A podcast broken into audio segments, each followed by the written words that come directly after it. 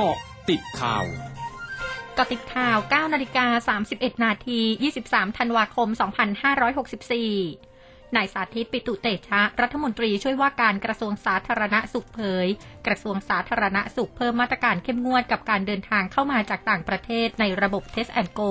จะมีความเข้มข้นมากขึ้น โดยให้ตรวจเชื้อโควิด -19 แบบ RT-PCR ทั้งสองครั้ง เพื่อกันกรองเชื้อโควิด -19 ให้ถี่ถ้วนที่สุด เพราะสายพันธุ์โอไมครอนตรวจพบได้ยาก แม้ผู้เดินทางจะมีการฉีดวัคซีนครบโดสแล้ว และมีการตรวจแบบ RT-PCR จากประเทศต้นทางแล้วก็ตาม ก็ต้องตรวจซ้ำพร้อมระบุนายกรัฐมนตรีกำชับผู้ว่าราชการจังหวัดทุกพื้นที่คุมเข้มการจัดงานเทศกาลปีใหม่ ต้องรักษามาตรการป้องกันโรคโควิด -19 อย่างเคร่งครัด วันมีคลัสเตอร์ใหม่นายแพทย์ยง ภู่วรวรรณหัวหน้าศูนย์เชี่ยวชาญเฉพาะทางด้านไวรัสวิทยาคลินิก ภาควิชากุมารเวชศาสตร์คณะแพทยศาสตร์ จุฬาลงกรณ์มหาวิทยาลัย โพสต์เฟซบุ๊กตั้งข้อสังเกตเชื้อโควิด -19 สายพันธุ์โอไมครอน มียอดเสียชีวิตน้อย แต่แพร่กระจายไว สาเหตุหนึ่งมาจากมีการเดินทางระหว่างประเทศ ซึ่งผู้ติดเชื้อเกือบทั้งหมดแทบจะไม่มีอาการสามารถเดินทางได้ เมื่อเข้าใช้บริการต่างๆ ที่ต้องตรวจวัดอุณหภูมิก็เป็นปกติ แต่สามารถแพร่เชื้อได้ จึงห่วงว่าการไม่แสดงอาการอาจเป็นชนวนกระตุ้นการระบาดให้ไปไวกว่าเดิม นายธนวัฒน์พลวิชัยกรรมการสำนักงานสลากกินแบ่งรัฐบาลในฐานะโฆษกสำนักงานสลากเผย วันนี้คณะกรรมการสำนักงานสลากจะประชุมพิจารณาแก้ไขปัญหาสลากเกินราคา 80 บาท แบบครบวงจรในระยะยาว เนื่องจากปัญหาจำหน่ายสลากเกินราคา 80 บาท มีความรุนแรงมากขึ้น โดยจะพิจารณาแนวทางควบคุมตัวแทนจำหน่ายสลาก ที่ไม่ได้นำสลากไปจำหน่ายเองซึ่งขัดกับเจตนารมณ์ รวมทั้งการเข้ามากว้านซื้อสลากของกลุ่มที่นำไปขายต่อผ่านออนไลน์ ซึ่งมาตรการที่ออกมาน่าจะกระทบกระเทือนต่อทั้งระบบ เพราะต้องการให้การขายสลากผ่านออนไลน์ขายในราคา 80 บาทเท่านั้นสำนักงานคณะกรรมการอาหารและยาสหรัฐหรือ FDA อนุมัติการใช้ยา Paxlovid ของบริษัทไฟเซอร์ ในการรักษาผู้ป่วยติดเชื้อโควิด -19 เป็นกรณีฉุกเฉินแล้ววันนี้ตามเวลาในสหรัฐ โดยยาดังกล่าวได้รับการอนุมัติให้รักษาผู้ป่วยอาการหนักที่มีอายุตั้งแต่ 12 ปีขึ้นไป ซึ่งผู้ติดเชื้อควรได้รับยาโดยเร็วที่สุดหลังจากการวินิจฉัย และภายใน 5 วันหลังจากเริ่มมีอาการ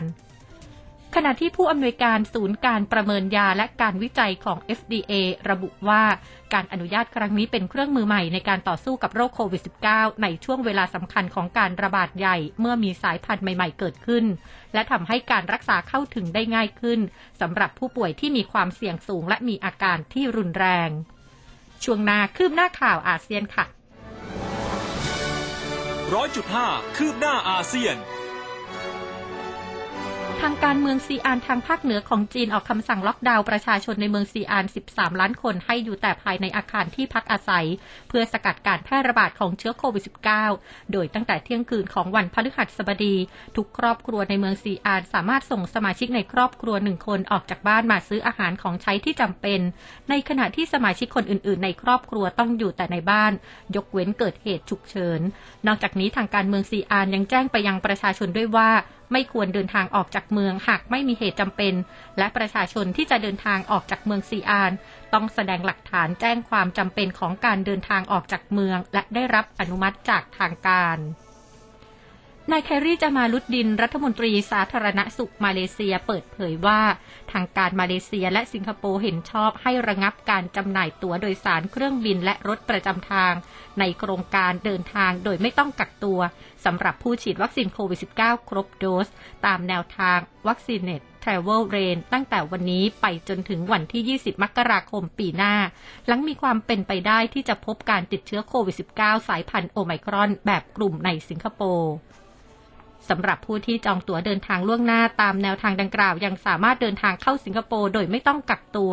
ขณะที่กระทรวงสาธารณสุขสิงคโปร์ยืนยันพบผู้ติดเชื้อโควิด -19 สายพันธุ์โอไมครอนแล้ว 71 คน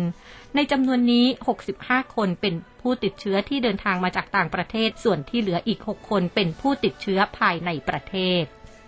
ทั้งหมดคือเกาะติดข่าวในช่วงนี้ภัยดัญญางานสถินรายงานค่ะ